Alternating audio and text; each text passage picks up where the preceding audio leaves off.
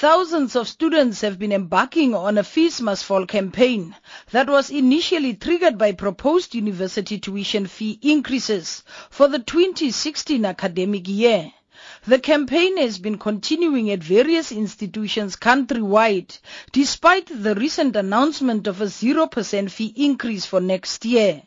Last Wednesday, protesting students managed to force their way into the parliamentary precinct to get the attention of Higher Education Minister Blade Nzimande. He was in the chamber listening to Finance Minister Nhlanhla Nene's budget speech.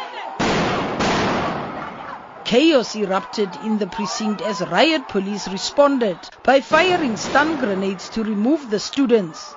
Even the singing of the national anthem by the students was interrupted by the stun grenades.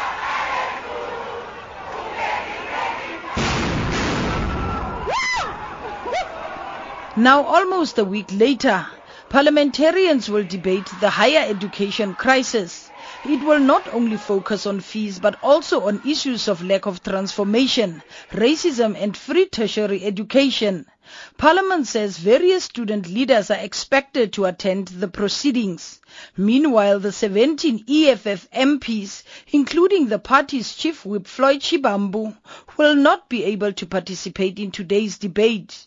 This comes after they were suspended last Wednesday, following their removal from the chamber during Nene's budget speech. They unsuccessfully tabled a motion calling on the National Assembly to postpone his mini-budget sitting so that urgent attention could be given to the fee increase crisis.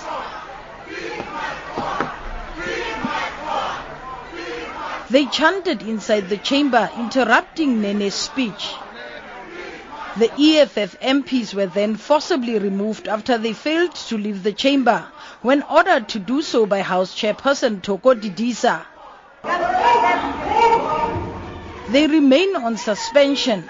In terms of the new procedures in National Assembly Rules 53A and 54, MPs were removed by the Parliamentary Protection Services after refusing to leave the chamber, are suspended immediately for a minimum of five parliamentary working days.